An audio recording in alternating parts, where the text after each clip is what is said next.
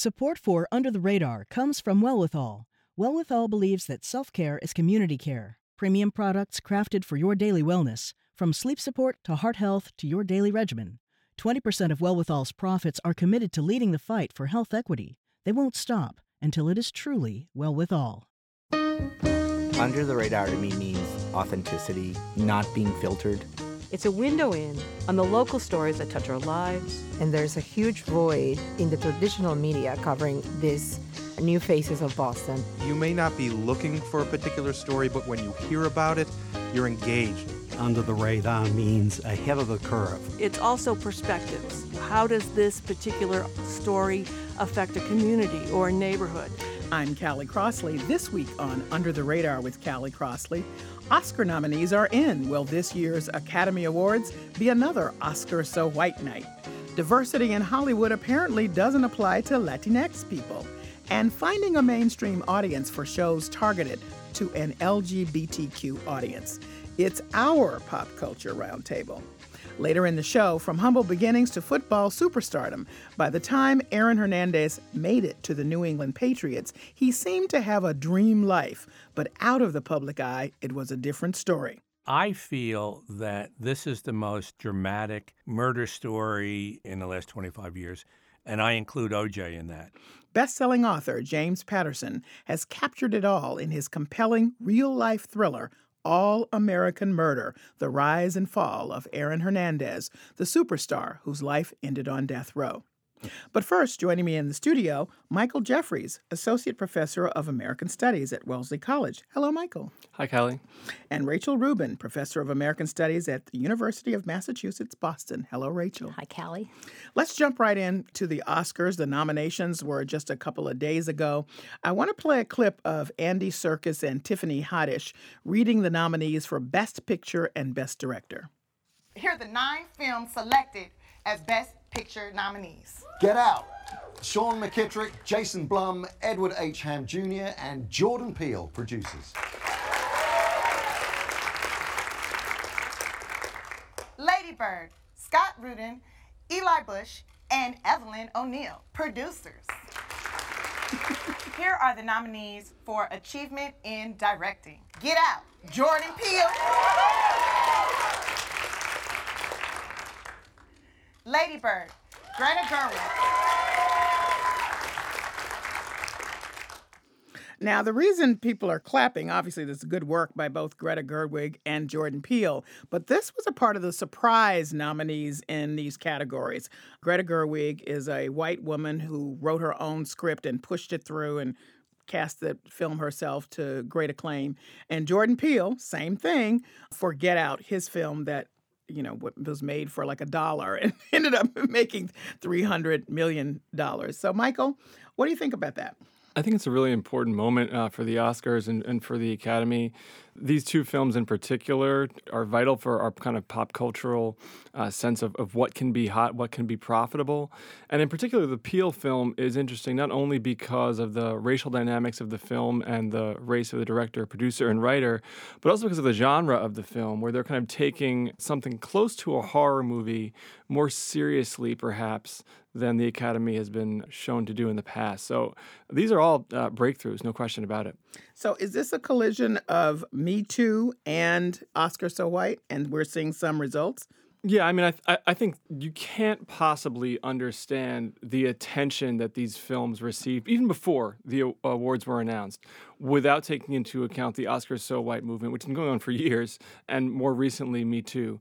But also, like, we shouldn't dismiss the genuinely new dimensions and contributions of these filmmakers. It took both, right? It took films that were showing the Academy something it hadn't seen before and all the attention and energy that was spent on the politics, the cultural politics of the moment. Um, so it's clear that I think both of those movements help open the window so they could see something new, because otherwise we get the same old thing, Rachel, or seems like that anyway. Right. No, I, I, I absolutely agree with that. And I hope that we will start applying those sort of same insights to non celebrity situations. But, you know, one of the things that really I appreciated very much about Get Out in particular was well, first of all, it seems to combine both of the things because the movie is obviously making just as many references to Stepford Wives as it is to horror movies. And, you know, he's been direct about saying that.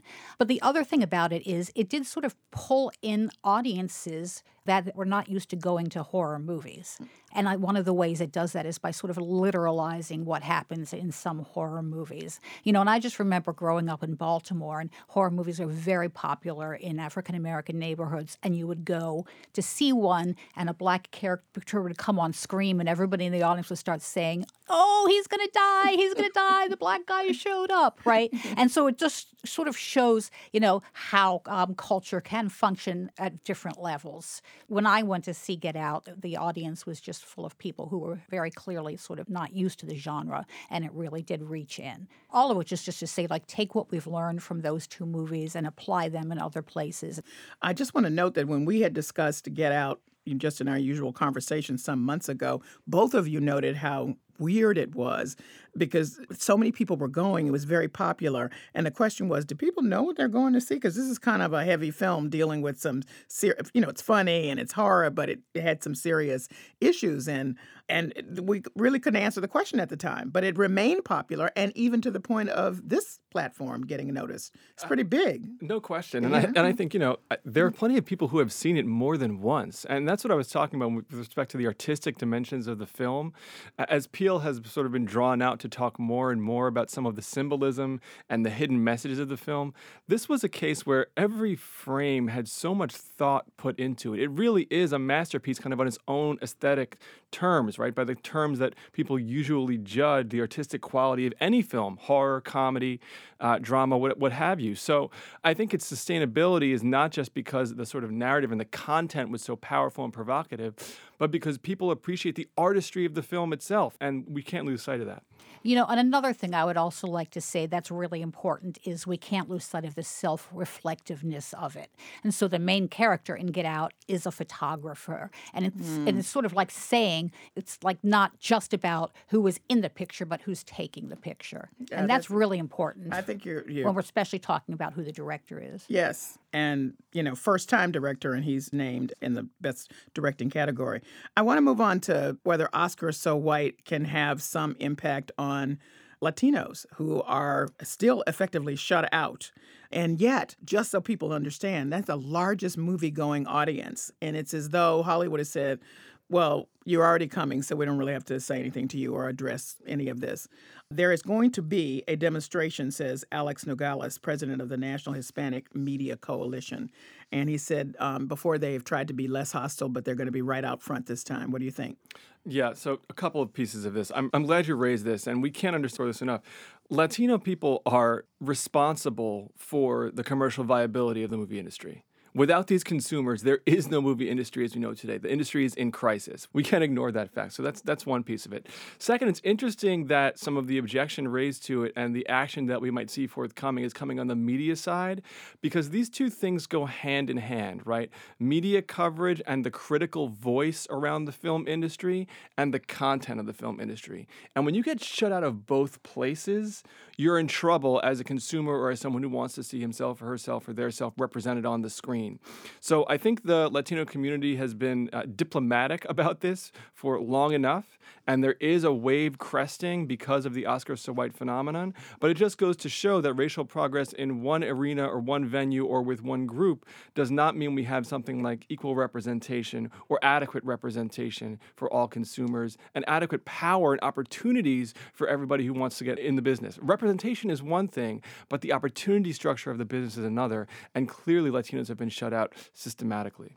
Let me point out that in this film and uh, in this, I'm sorry, in this piece in the New York Times, they you know interview a couple of executives who are not named, and they say it's just so hard. Everybody wants to be represented now, Rachel. I mean, this is just. I mean, what are we supposed to do? That's their response to the to the Latinos coming forward right. saying, "What are you talking about?" And it's not, and and you know, it's obviously a it's not just about you know who's being represented it's about who's doing the represented it's about how they're being represented you know so it's like yes it's going to take us a long time to sort of confront this culturally and one of the things that brings me down about it is you know hollywood's in southern california like there are tons and tons of latinx people in southern california so it's like sort of created this little separate world for itself physically as well as on screen and, you know, again, to go back to the Oscars this year, I do think that is something that Guillermo del Toro was taking up Mm, in his mm, movie. because it's The a- Shape of Water. The Shape of Water. Which sorry. is nominated in, in the most categories this and, year. and, it's, and it's wonderful. And Mhm. it, but it also, again, reminds us not to be that literal. And so the movie is about a main character who's t- sort of presented as a monster, and then the American power structure. You know, in this case, like all these rich, you know, white men want to kill him because he's a monster. When somebody like Guillermo del Toro is making that movie in the white film industry, then we have to remember Hmm. it's not necessarily literal. I just want to point out uh, to put a button on this conversation is that the article in the New York Times by Brooks Barnes referenced an essay that Chris Rock wrote in 2014. This is before he hosted during the, the height of the Oscar So White crisis. He wrote, Forget whether Hollywood is black enough. A better question is, is Hollywood Mexican enough? You're in LA. You've got to try not to hire Mexicans. Right there, you go. So I That's- thought that was a really that's, the, that's great quote. exactly what I was trying to say. Yeah. All right, well, moving on. The Grammys are coming up. They are this weekend. We won't get to know what they are by the time this show airs, but Jay Z is scheduled to receive the GLAAD Media Award uh, for Smile. And I mentioned that because he's also nominated for 444, his big album, which made a lot of other notable news. And when I first heard it, I have to say, I thought, isn't he one of those people that are, have those homophobic lyrics in his work. And it turns out that it's very difficult to find that in his. There's a lot of other stuff going on with Jay Z, but very early on, there was some, and then it went away. And maybe it has to do with the fact that his song, Smile, is about his mother, who is a lesbian. And he came to grips with this, you know, as a person and then as an artist much later. So I'd love to get your response, Rachel. Yes. Well, I'm very, very grateful to him for making the song about his mother. And I would also like to say that I do think hip hop sort of overall is moving away from, you know, the no homo thing, right? Which was when a rapper would say something loving about another man, they would always say no homo. I don't mean it that way. But now there are, in addition to Jay Z's, you know, very moving song, there are also, you know, more and more rappers who are out as gay themselves. And I think that there's an important shift happening. And definitely he's part of it. Uh, Michael. Yeah, no question about it. I'm glad you've raised the point of the increasing number of rappers and people in the hip hop industry who have been able to come out as queer, gay, lesbian, uh, whatever identity marker they, they want to claim. What the next step is, I think, certainly in hip hop and of course in other areas of popular culture, is to get a range of representations of these experiences so that we don't just have one commercially successful ambassador uh, highlighting a figure in his life for the sake of visibility, but now we're getting different kinds of narratives from people like Angel Haze or Tyler the Creator. These are two hip hop artists who are, have wildly different experiences and relationships to their own queerness. But if you listen to their music, they're really bringing something new and fresh and vulnerable to the table. And that's a truer representation of what LGBTQ life actually is. Not just one kind of exemplary experience for the sake of inclusion, but a range of experiences that shows uh, the multiple ways we all live our lives. If you're just tuning in, this is Under the Radar with Callie Crossley. I'm Callie Crossley, and here with me are Rachel Rubin, Professor of American Studies at UMass Boston, and Michael Jeffries, you just heard him, Associate Professor of American Studies at Wellesley College. And we're discussing the latest in pop culture news. Now, continuing on the LGBTQ audience, changing perspectives, more generally mainstream thing, RuPaul's Drag Race, which I think a lot of people may not know about. RuPaul, maybe folks know, is a drag queen guy when he's not working as he is he only puts on the drag costume when he is working but anyway it's a very popular show called rupaul's drag race first let's hear a clip so people can know what we're talking about here it is Miss Fame, Green Goddess. I love the shoulder pads. Those aren't shoulder pads, those are her shoulders. Katya, Emerald City Fashion Week. yes, honey, she is serving green legs and ham. Now, you heard RuPaul, and that was a clip from the judging panel from RuPaul's Drag Race, which is a very popular show. The reason we're raising this is because none other than Nancy Pelosi, former Speaker of the House and now Minority Leader, Democratic Minority Leader, is going to be a judge on that very show. So let's listen to a clip from Good Morning America delivering the news that Nancy Pelosi will be on the latest season of RuPaul's Drag Race. The first female Speaker of the House has been appointed to the bench for the upcoming season of RuPaul's hit show, which premieres January 25th. Pelosi tweeted in part, All I can say is, you better work. okay, Rachel. What does this mean? Really? Well, one thing that I think is sort of useful about it is it reminds us how much of our political system is now performativity, and Mm. for better and for worse. Right, because there are people, politicians who speak very movingly, you know, in front of the House or Senate. So it sort of makes my mind go and say, you know what, actually, that is a kind of drag, right? They're sort of putting on a face, and you, you have to be good at it to be a politician, as well as having, you know, content. Lay and bear the device, as they say in literary theory. So, Michael, why now? Why would Nancy Pelosi? You know, there are many shows she could guest, guest judge on, but she chose RuPaul's Drag Race. Uh, yeah, I've been turning this one over in my mind as well, because she doesn't seem like a natural fit, just given her her personality from what we know of her time in D.C. But I think this is a fraught time in politics, and Democrats and Democratic leadership have been playing a bit of a cat and mouse game where they will very strongly resist and put up a front against whatever the GOP is trying to do and then kind of pull back and be more reticent. But in the realm of popular culture, they can make bolder statements that aren't necessarily likely to draw the ire of their of their opponents in Washington. This is a place where she, as a figure representative of the Democratic Party, can position herself clearly in alignment with a certain demographic, right? Hmm. LGBTQ demographic, a younger demographic, even though the show has been on for a long time, kind of position themselves as kind of the party of the future looking, kind of pop culturally savvy generation without having to make an explicit political statement about it. And I would say one more thing about this.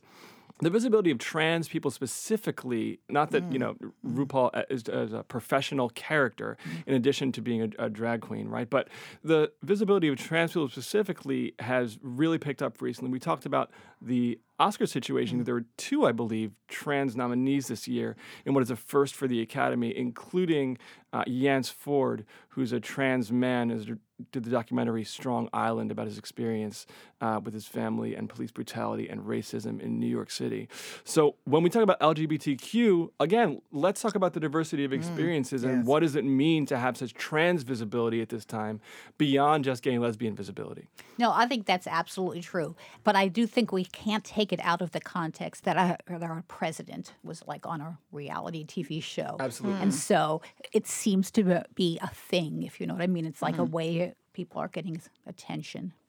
I would also say that will be the first time many people will know the name of the minority leader of the Democratic Party because I'm going to guess that a lot of people do not know. Oh, interesting point. Yeah, I, right? and, and I guess that is another reason to be doing it. I can be fun too. People say I'm not a fun person, but I can be fun too. I guess that's what it's saying, among many other things. Well, in the same context, a very popular show that was really groundbreaking in its time called Queer Eye for the Straight Guy is coming back in a new form with a new cast. And first, let's hear a clip from the trailer of the new season of Queer Eye, which is going to be on Netflix. The original show was fighting for tolerance. Our fight is for acceptance.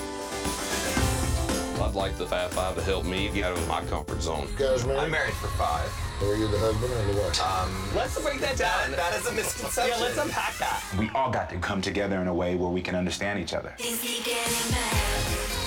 straight, a common thread that holds every human together is that we just want to be loved.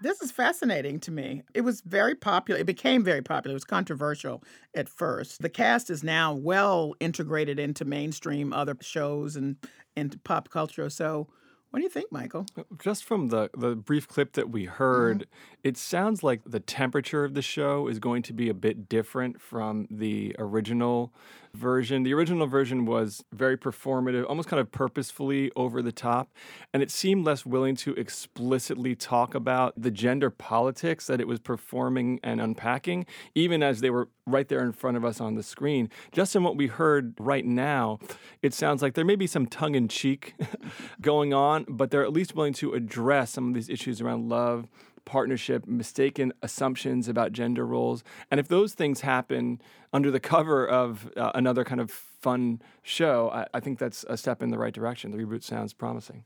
Rachel? Yeah, I absolutely think it is like a very common artistic strategy to sort of pull people in and then when you have their attention you can be much more daring. So you know as with a lot of television shows like sometimes it's hard to tell the difference between commodifying somebody's experience and sort of like respecting somebody's experience but there's like a little hope for both ways there I think what you know people have to remember is that the breakthrough was that they were dealing with straight guys, and that that is a repeat in the new show, and that still is to your point earlier about the rapper saying no homo, just you know. So I can remember so many of the shows ending with the straight guys after they've been helped by the queer guys saying, "Wow, this is like the first." interaction I've had on a human to human level in this way with a gay guy, and I didn't feel threatened or weirded out or whatever. So that was fascinating, and I guess it'll continue in this way. At this time of very fraught sexual politics, I think that'll be very interesting to see. And it's a younger cast, too, by the way, so there's dem- another demographic they're trying to hit. All right, changing now to Ursula Le Guin, famed science fiction and fantasy writer. She died at 88 this week, Rachel. And you pointed out to us that this was a, a huge loss. And actually, after I realized uh, the names of some of her books, I realized I knew who she was, even though I'm not sure I've read her work. So, for people who didn't know, The Dispossessed, The Left Hand of Darkness, and the one that WGBH made a television production of was The Lathe of Heaven. So, talk about Ursula Le Guin and her impact in the genre of speculative fiction. She was one of like the, the people, I don't know even how to put it, who built the house that other writers could live in. She was creative and like compelling, but she was also very, always very clear, both within her fiction and out, that she was sort of devoted to social justice and, and you know, healthy sort of societal development. So I, I just feel like, you know, it's funny because one of the things that makes me so sad about her passing is how important she was in these ways. But on the other hand, like she was acknowledged as that and she shaped what came behind her. And that, I guess, makes me less sad in some ways. Well, uh, for people who don't know that the term speculative fiction uh, means science fiction to the rest of us. so, so, sorry, I'm yeah. sorry. So no, no, people no, within that, the, the people title. within it, yeah, people, yeah. and it combines science fiction and fantasy. So it's like, and and she did too in some ways, right? So it's like it's a broader term. And for women, it's always been a struggle in that space anyway. So that's another reason why uh, her work stood out. And I, and you know, as I, I, said, she was explicitly feminist. You know, she right. was wonderful in that regard. So I see. I, when strong. I read about this, her passing, I immediately thought of Octavia Butler, who was the first black woman in that space. Oh, so. same thing. Yeah, exactly. I, I was just as sad when she died. Right. Uh, Michael, did you know about Ursula Le Guin? You know, I wasn't familiar with her Mm. writing, but the point that you raise about the legacy she left behind and the place of women in this particular genre, I, I think that's one that we can all kind of hold on to right now. And we've we've seen an outpouring of attention and affection for Octavia Butler, and also made me think back to uh, the kind of erasure of Sophia Stewart, who was the woman who wrote the original books that became the Matrix movie franchise. Mm. And there are so many of these kinds of stories of the women who are the creators of these ideas, of these worlds that, that fans identify with and imagine themselves as being a part of. They don't seem to be heralded and held up with the same regard as someone like Tolkien or the creator of Game of Thrones. And that's, I think, the next step is not just in their passing, but but in their life to elevate their art and give them the celebration that they actually deserve. Well, and I do think there's a, like a strong move in that direction. You know, science fiction conventions now always have like statements on the websites about, you know, not excluding certain people, even explicitly trans people, and Yeah. And I would say, and I'm not a Hunger Games fan, but that's the author of that series is a woman. She probably couldn't have done any of this without having a path made for her by the Ursula Le Guins and the Octavia Butlers. So there is all of that going. If you're just tuning in, this is Under the Radar with Callie Crossley. I'm Callie Crossley, and I'm here with Rachel Rubin and Michael Jeffries, our pop culture contributors. And we're talking about pop culture news you may have missed. HQ trivia, Michael. Are you into it? Are you doing it? Why is it so hot? I have absolutely no idea. You know, trivia is an interesting one though because I think that it started out as kind of a niche idea for a certain crowd, right? A, an upwardly mobile, well-educated crowd. But you've seen its uh, kind of popularity explode and become. I think about Trivial Pursuit and the kind of memories I had of my parents and people of their generation playing that game too. And then the trivia culture in bars, certainly around Boston and Cambridge, there's mm-hmm. no shortage of, of trivia nights. But now I think it's moved into the mainstream in a way that's become really interesting. The format and the kind of spirit of trivia, even if it's not actual trivia. So games like Cards for Humanity, for example, which is not a trivia game, right? It's a party game, but it has the spirit of the kind of trivia inside of it. And I think that's part of what we're seeing here is uh, the industry is exploding because the grassroots of the trivia culture is so strong. And pardon me, I did not explain what it was for people going, well, what is it? Okay, so it, it appears twice a day on your phone and millions of people are playing it and you have to answer 12 questions within 10 seconds and if you get it then you get a very little money but people are really really excited about it i just saw this uh, youtube clip uh, Rachel, of a woman who won the game, and she's screaming like she won the lottery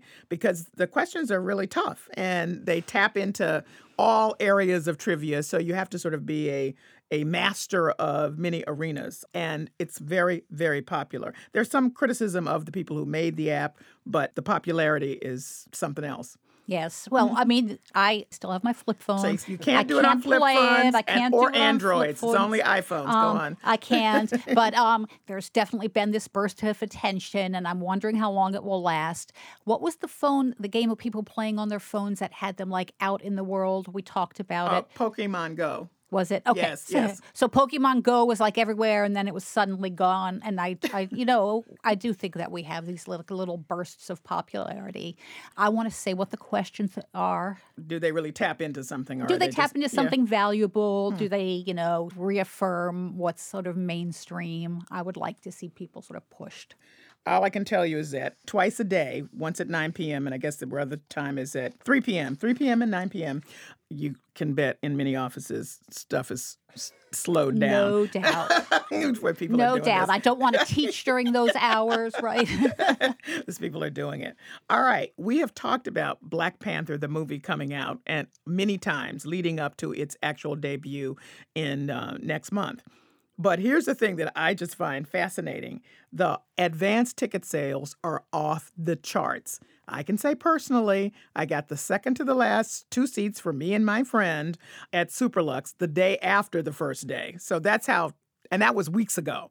What do you think about this? Is amazing. It's, they've topped the record. It gives me such a lift. Actually, I will say it gives me such a lift, even without having seen the movie. And I hope when I see it, it doesn't take away that lift.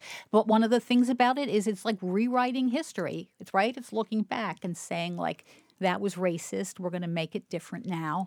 And I think that is so valuable. A note that Lupita Nyong'o could not get a ticket because she was telling people make sure you get your tickets, and then she failed to get one, so she didn't get an advance ticket, and she's in the movie. Just so everybody knows. Michael, what do you think? We've never seen anything like it. I mean, it's it's become a cultural event. And if you're in the film business, that's what you want it to be, right? Not just a piece of art that kind of stands on its own, but a requirement among anyone's friend group, your friend group, my friend group, Rachel's. If you haven't seen this, we can't hang out anymore. that's kind of- that's, is that's true. what this movie is going to be. I hope, I, I and, and I hope it's worth it. I hope it's worth it too. I will note that, and I wish I had the exact tweet, but Jelani Cobb, um, who is a political social analyst of some note, months ago wrote here's what I'm wearing to the premiere of Black Panther. Well, this is a big part of it. There, I've seen on social media all kinds of people dressing up and posting their outfits. You mentioned the costume dimensions of this kind of science fiction world. Uh, that's a huge, huge part of it. We should expect the costumes to be on the level of Star Wars. Do you remember when the Star Wars Oh, films yes. came out and Oh, people yes. were waiting Oh, in yeah. line? Yeah. Right, all kinds of stormtroopers. But see, but nobody's and- seen this when that happened after the first one. And the Harry Potter movies Yes, too. yes. Yeah, That's true. Yeah. People are ready. It's a worthwhile reminder that the meanings of movies are created in all these different places. That's true. Including among audiences. Well, I wanted to note that Neil Diamond stepped away from the mic um, this past week and said he announced that he had Parkinson's disease and that he was immediately uh, retiring from touring. And just to get both of you all to speak to his legacy in the business, the music business. I mean, he's hugely popular, remains so. His tours were all sold out, so they're having to cancel some of the back ends. And also, it's doubly poignant to me because Glen Campbell just died, and he continued to try to tour as much as he could um, until it just was too hard for him. So, Rachel, you're a big music person. Neil Diamond's legacy. okay. Well, you know, one of the things that I find especially moving about culture is that people like create their meanings out of different things. So I don't listen to Neil Diamond. But other people do, and somehow the fact that there's you know there's these different approaches and different tastes and stuff, it gets me really emotional. Hmm. So uh, that's one thing. Um, it's hard for me to get past the fact that he blacked up in the re- remake of Jazz Singer.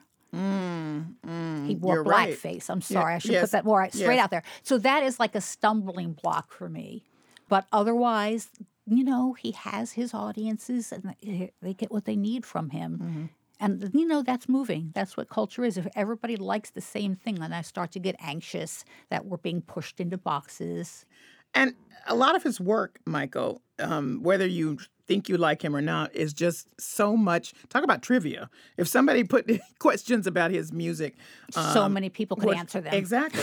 Yeah. Right. Yeah, he's a pop culture icon. He really is. He comes from a folk music tradition and moved moved his way from more of a kind of classic folk background into more of a pop background, and has become. It, it, it's his work has spanned generations. I think one of the things significant about this is he was still working. Right, he has to be pulled off of tour, and you think about the career of someone like Tom Petty, who recently had the overdose, and he was still touring, and all these older acts who have continued to play shows so deep into their careers. It, it speaks to the power of um, music as a, a truly collective experience, that they still get so much out of it, right? The power of performance, not just producing something that can be recorded, commodified, and sold, but that human connection that these people thrive on. They live. They live on it. They live on stage, um, so it's hard. It's hard to leave that behind, not because of the money or the fame, uh, but because of the collective experience that we get in sharing music with with each other. I was uh, reading an, uh, an article about another artist recently who said, you know, how what a thrill it was to you know, just pause in the middle of a song and hear the whole audience singing the words.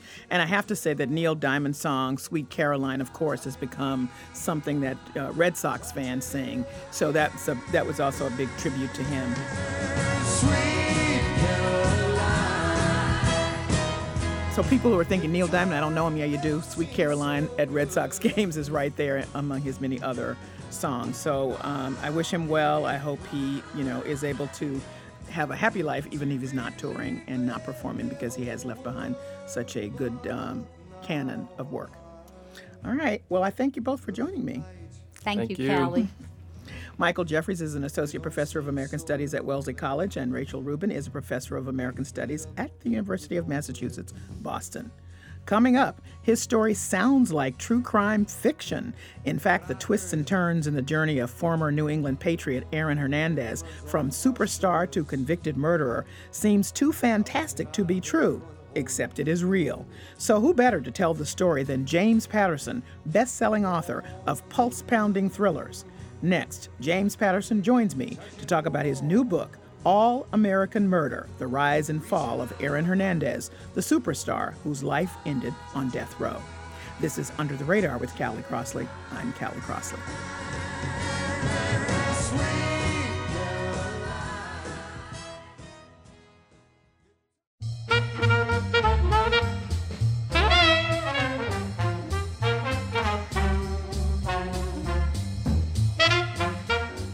Callie Crossley, and this is Under the Radar with Callie Crossley.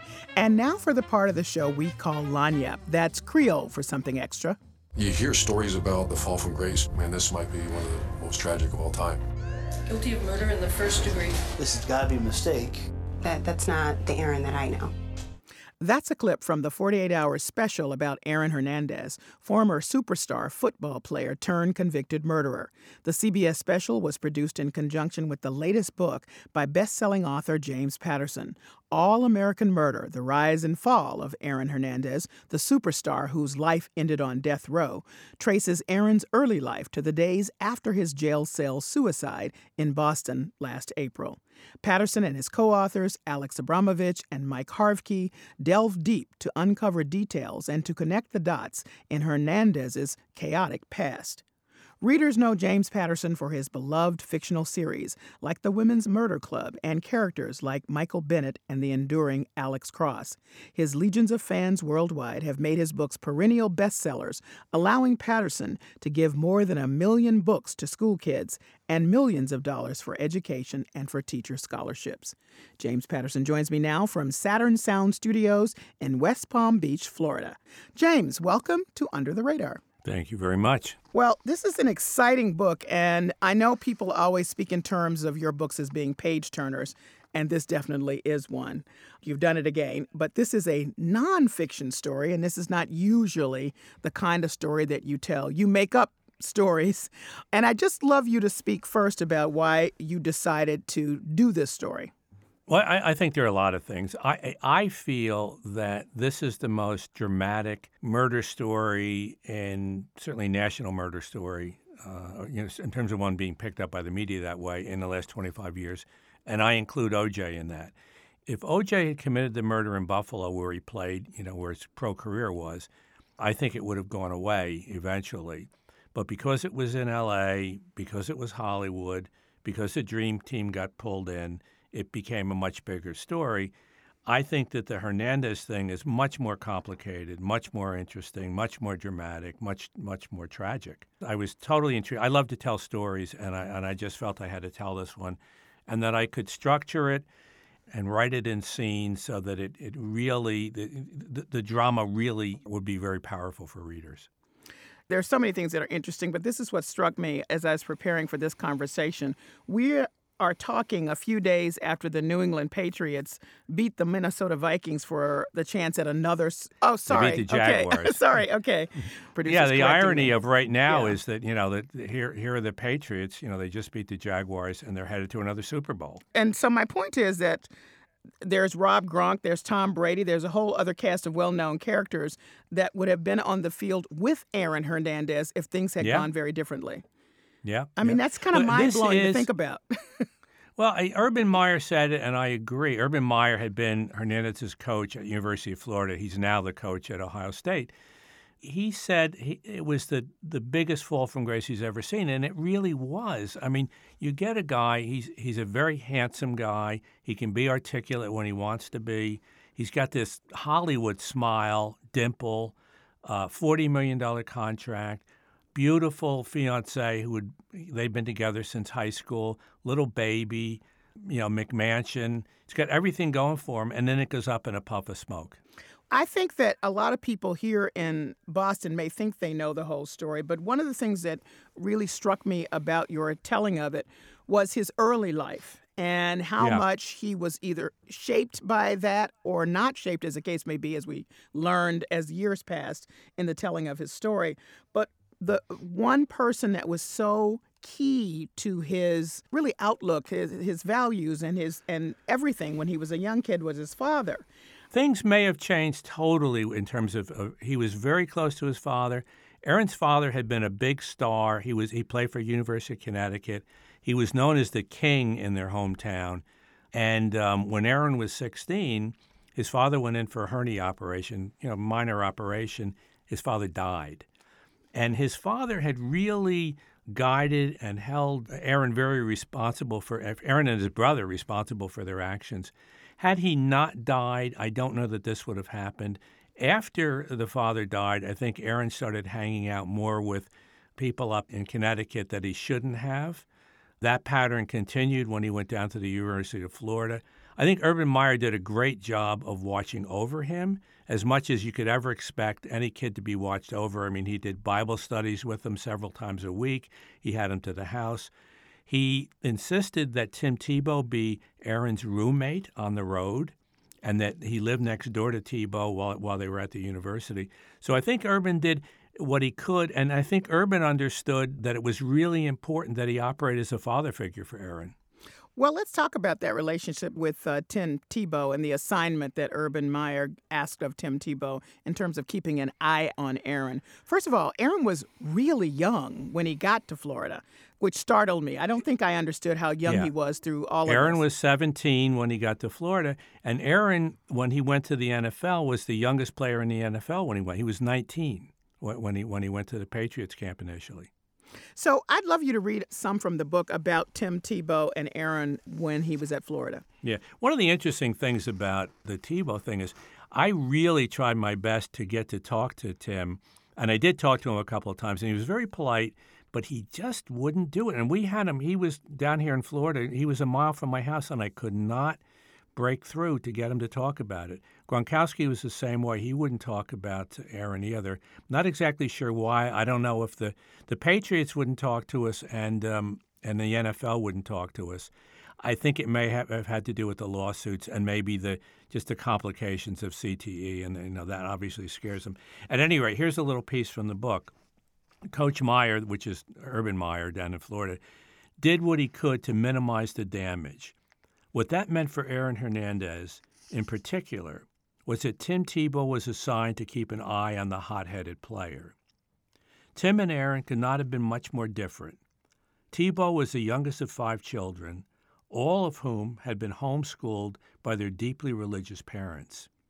While Tebow's teammates in Florida partied, fought, got high, and spent time in strip clubs, he struck to the straight Christian path he had followed since boyhood.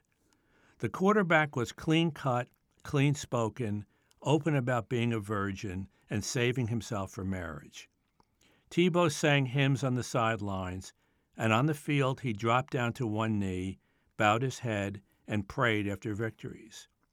Before long, the phrase Tebowing would enter into the national vocabulary. It involved striking the same kneeling pose. Tim wrote references to Bible verses in his eye black. When the NCAA passed a rule that banned players from writing such messages, it became known as the Tebow rule. Like Hernandez, Tebow was an especially versatile player, six foot three, physical, a dual threat quarterback who was as likely to run with the ball as he was to pass it. And if Hernandez had been an exceptional player in high school, Tebow had been even better. What stood out for me in that, as a person that did not follow this very, very closely, I didn't know all of Aaron Hernandez's relationships, certainly not his early relationships. I didn't know that about Tim Tebow and didn't realize how close they were. But the other part of it is, is that here were two guys who were so different, but their athletic ability was considered to be outstanding. Now, Tebow, as you said in the book, was even better. But what I didn't In- in- understand in, high was- school, yes, he was better in eh, better in high school. Urban Meyer, the coach of Florida, said that he felt. In fact, when the when the Patriots, he was he's close to Belichick, and when they asked him about Hernandez, he said that he felt that Hernandez was the best player he ever had at Florida. But he said you have to stay on top of him. Well, here's the thing that I didn't get entirely about how good he was. And I want to play a clip from the CBS uh, 48 Hour special. And this, by the way, was produced by Jamie Stoltz. Here's former University of Florida head football coach Urban Meyer talking about Aaron Hernandez and his outstanding athletic abilities. He was an extremely intelligent player. He was a guy that you would go into the game saying, he's one of the best players in America, get him the ball. He was ridiculous. He was the best tight end in America. He was that good. That's saying a lot in a 31 year career, saying I've never seen one like him. Football meant everything to him. He was very committed to it. His focus was on point. Loved the game. But there were all of these dark forces, James Patterson, because the Yes. absence of his dad meant, it seems from what you've said in the book, that he was just open to all kinds of stuff from his hometown in Bristol that he never perhaps would have been a part of if his dad had lived. No, and Urban talked about that. He said that uh, every time that Hernandez would go back to Connecticut for a period, he would come back to Florida and be changed. In other words, they would have, you know, done a pretty good job with him down there. He would go back up, start hanging out with some of these people in Connecticut, and fall back into his old ways. I always thought that, that the CTE thing was a little too simple in terms of explaining what happened. I mean, for me, I think it's pretty clear that, at least to me, that Hernandez had psychopathic tendencies. I mean, there are other people that suffer from CTE and brain damage. We're not aware of any who have become murderers, and he did. So there was that streak with him. There was a lot of drug use, PCP, coke, uh, a lot of weed, and the CTE, which clearly, you know, seemed to have played a part. Just to remind people that CTE is the brain disease that has been determined by a number of scientists, including those here at BU. And after his death, uh, they examined his brain, Aaron Hernandez's brain, and Dr. Annette McKee said that she had never seen this much damage done in a person so young. And what they are now trying to determine is if there is a way to figure out what happens while you are living that may or may not impact um, how you respond. Uh, and Yeah. so what Well, you're referring did- to is that did that's not clear yet. Yes. Yeah, no, it isn't. But I mean, there's it, directionally, it, there, there's certainly uh, th- th- there, there's a lot of implications that they I think they could make. But in recent, in the last week or so, they did studies on four uh, teenagers who had died who had played football, and they found brain damage in all of those brains as well, even though none of them had ever nothing reported about them having concussions. So uh, you know, everybody, people are going to. This is going to affect the NFL for a long time. How they deal with you know the game. The game is going to have to change, and and it also affects you know affects sports like hockey, rugby certainly, soccer to some extent, and even maybe some of the drills that that they put uh, you know the military goes through. So you know, head injuries are very serious, and and and, and we're we're finally really beginning to understand how much damage can be done and what the effects are. If you're just tuning in, this is Under the Radar with Callie Crossley. I'm Callie Crossley, and here with me is James Patterson, whose latest book is All American Murder The Rise and Fall of Aaron Hernandez, the superstar whose life ended on death row. So now let's talk about the quote unquote dark side of Aaron and his connections in Bristol, Connecticut. They seem shocking, I have to say, uh, reading them on the page. But it makes more sense at the end when you start thinking, because I could not get my head around why is he in a courtroom for murder? And then you read in your book the details of who he was hanging around with in Bristol, Connecticut. Well, you know, yes, uh, he he hung out with some kind of potentially bad people there. Drugs were definitely in his life. Certainly, uh, you know, once he was at University of Florida and going back to Connecticut. He seemed to be a pretty straight kid, relatively straight in high school. Didn't seem to be much trouble. Certainly not people didn't spot it much. Uh, you know, something went wrong there. Here's what you also brought out, and that people are still grappling with, and perhaps this has something to do with why certain people wouldn't speak to you. It seems as though there were two sides to Aaron. So much of what you write in your book from people who say he's the sweetest guy, he's the greatest guy, and then others said, but he could turn on a dime, and that's not the Aaron that I know. So after you have done all this work, well, who do you think Aaron is? Because it seems that he was Jekyll and Hyde in some ways. I think he kept changing over time, and I think that's an evidence that the CTE and the drug use were really having a bad effect. You know, look, I mean, the, the, the murder of, of Odin Lloyd, that's the murder he was convicted of. That just makes no sense what happened. I mean, he killed this guy who was a friend of his. He killed him less than a mile from his house, which is crazy. Why would you do that? He left four s- shells right by the body, which is crazy. Uh, he left his cell phone in, in Odin's pocket with his phone calls to him on the phone. He left car keys to a rent a car. They were in Aaron's name in his pocket. When he was leaving this area, he put a couple of, of shots into a road sign. So, I mean, clearly at that point, the guy was very confused. And how much of it is CT and how much of it is drugs, who knows? But I mean, this was a this is a chaotic, and and I it seems like he was planning to kill this guy, you know, all day. He called two of his friends from Connecticut and had them come up and accompany him in the car. And over and over, there are many examples in the book of how the slightest thing could set him off. Here's a piece that I'd love you to read, which really sort of gets to the two sides of Aaron. It begins on page 115, and this is in chapter 29 of All American Murder. But even a coach as controlling as Belichick was could not control everything. And as Belichick would learn, Aaron Hernandez presented a special set of challenges. Aaron was mercurial, immature, full of himself, but also fragile in ways that made his actions impossible to predict. In the locker room, he was sweet and charming, a reporter uh, named Rapoport says. Sweet is a weird way to describe a man but that's what he was a sweet, endearing guy when he wanted to be. But the other part of it was that emotionally he was a wreck. It was not abnormal for him to burst into tears when he made a bad mistake. If he got humiliated in the meeting room, sometimes he would cry. That's not really normal behavior. Over time, Rapoport and Hernandez developed a connection. In the locker room, I would hang out by his locker a lot, the reporter recalls. He was always accessible. Never a great interview because he was careful about what he said, but he and I got along. At one point, I shot a video for him, something his cousin was doing. He told me some stuff. We exchanged information, and he said, Look, you're my guy in the locker room. If I'm ever going to talk to anyone, it's going to be you. I said, Cool, man, I respect you too. And he said, But I just want to tell you, because I'm big on trust, if you ever f me over, I'll kill you. I kind of laughed, but he was not joking. I looked at a reporter buddy of mine who was standing there eavesdropping. He gave me this weird look. I said, All right, all right, I'll see you later, man. But later on, when Aaron got picked up, I got a text from that other reporter. Remember that day in the locker room? I guess he was serious. I was like, yep, yes, he was. That's James Patterson reading from his latest All American Murder The Rise and Fall of Aaron Hernandez, the superstar whose life ended on death row.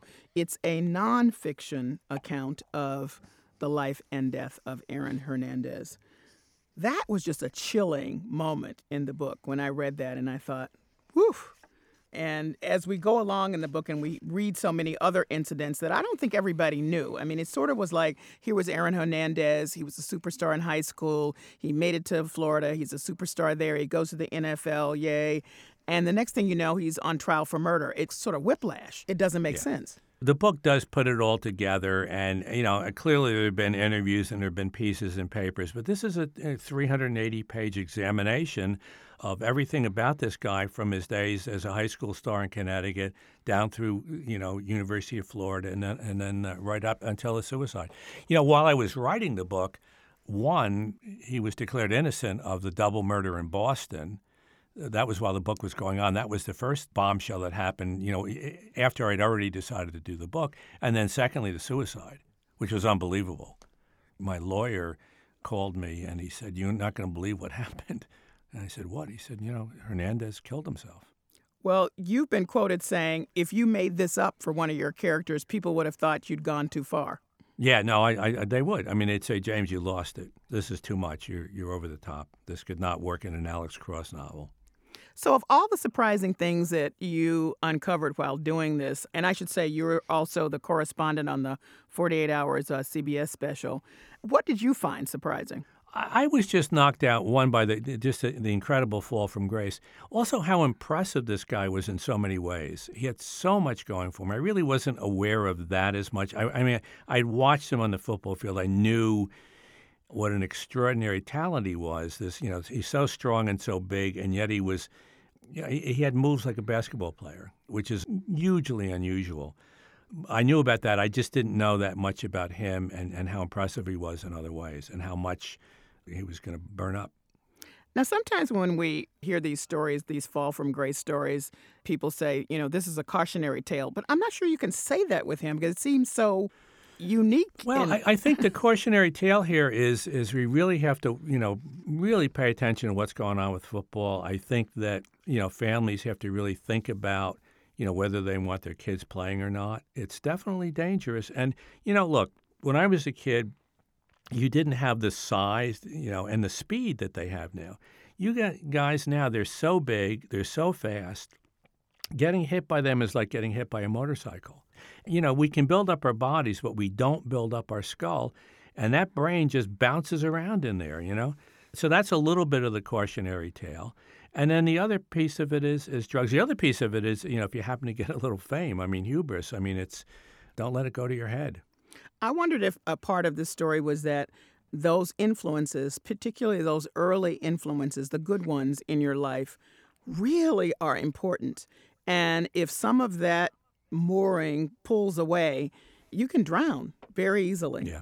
Well, clearly, I mean, his father's death had a profound effect on on Aaron, just profound. I mean, it doesn't excuse him, but that was a shell shock. And, and you know, I talked about the possibility of psychopathic tendencies.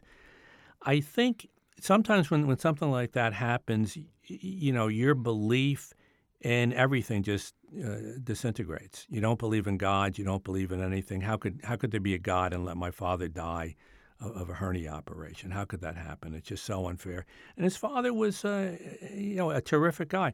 His father's funeral. This guy was, you know, wound up being a janitor. Thousands of people came to his father's funeral. That's how well known and beloved he was in that community of the work that you did for the CBS special in going out to meet some of these people, some of the real folks in the journey of uh, Aaron Hernandez, which one will stand out for you the most or continues well, to stand the whole thing was, I mean, it was an incredible experience for me to be in the cell where he killed himself. Uh, you know, this is this cell is like you know, four, five by seven feet. Um, And he was you know, He was in there. It's nothing. I mean, he's 22 and a half hours a day. He was in there. The police in North Attleboro, the, the state trooper, the captain there, they were great. They were terrific. But the person that was the most striking to me was uh, Odin Lloyd's mother, Mm. uh, Ursula Ward. And everybody had told me that she was a special person and really great. And she was. She's just a, a, a noble lady, just a strong, sweet.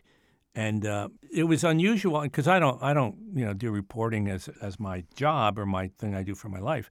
But I'm out there, I'm interviewing this woman for 48 hours, and she's crying and I'm crying. And I'm going, oh man, I'm not supposed to be doing this. I'm supposed to be like, you know, 60 minutes and objective and have some distance from the interview. I couldn't do it. I just couldn't do it.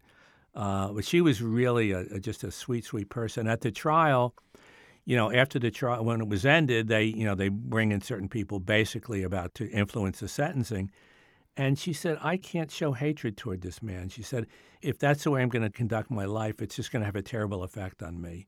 So she said, I have to forgive him. Wow. I note, James Patterson, that your book has been picked up for a movie by the Mark Gordon Company. Um, Yeah, mhm. He who had, of Saving Private Ryan and Murder on the Orient Express. So this is kind of a full circle. So you've you've gone from writing fiction to doing a nonfiction piece to having that be kind of documentary style on 48 Hours, and then back to what I guess will be a fictionalized version of of your book. Well, Uh, it won't be fictionalized. I mean, you know, they, they, they tend to take more liberties in Hollywood than I would with the book, but we'll see what happens. He's very good. He makes good films, and uh, he's, he's a very honest uh, man. I, I, enjoy dealing with him, so I have high hopes. It, it won't be fictionalized, but uh, I'm sure they'll take some liberties. Well, whether uh, fiction or nonfiction, you haven't lost your touch. I am not a football fan. I am not a Patriots fan, and I read every page. Thank you very much. Thank you so much for joining me. James Patterson is the author, along with Alex Abramovich and Mike Harvkey, of All American Murder The Rise and Fall of Aaron Hernandez, the superstar whose life ended on death row. The book, produced in conjunction with a CBS 48 hour special, is available in bookstores and online now. That's it for this edition of Under the Radar with Callie Crossley. Join us next Sunday at 6 p.m. for the stories you may have missed. In the meantime, you can find our show, links to stories we discussed today, and bonus content on the web at news.wgbh.org slash UTR. Listen to our show on the WGBH app and take UTR with you. Subscribe to our podcast on iTunes. please write to us at undertheradar at wgbh.org. Our engineer is Doug Sugarts. Andrea Aswahi is our producer. Under the Radar is a production of WGBH.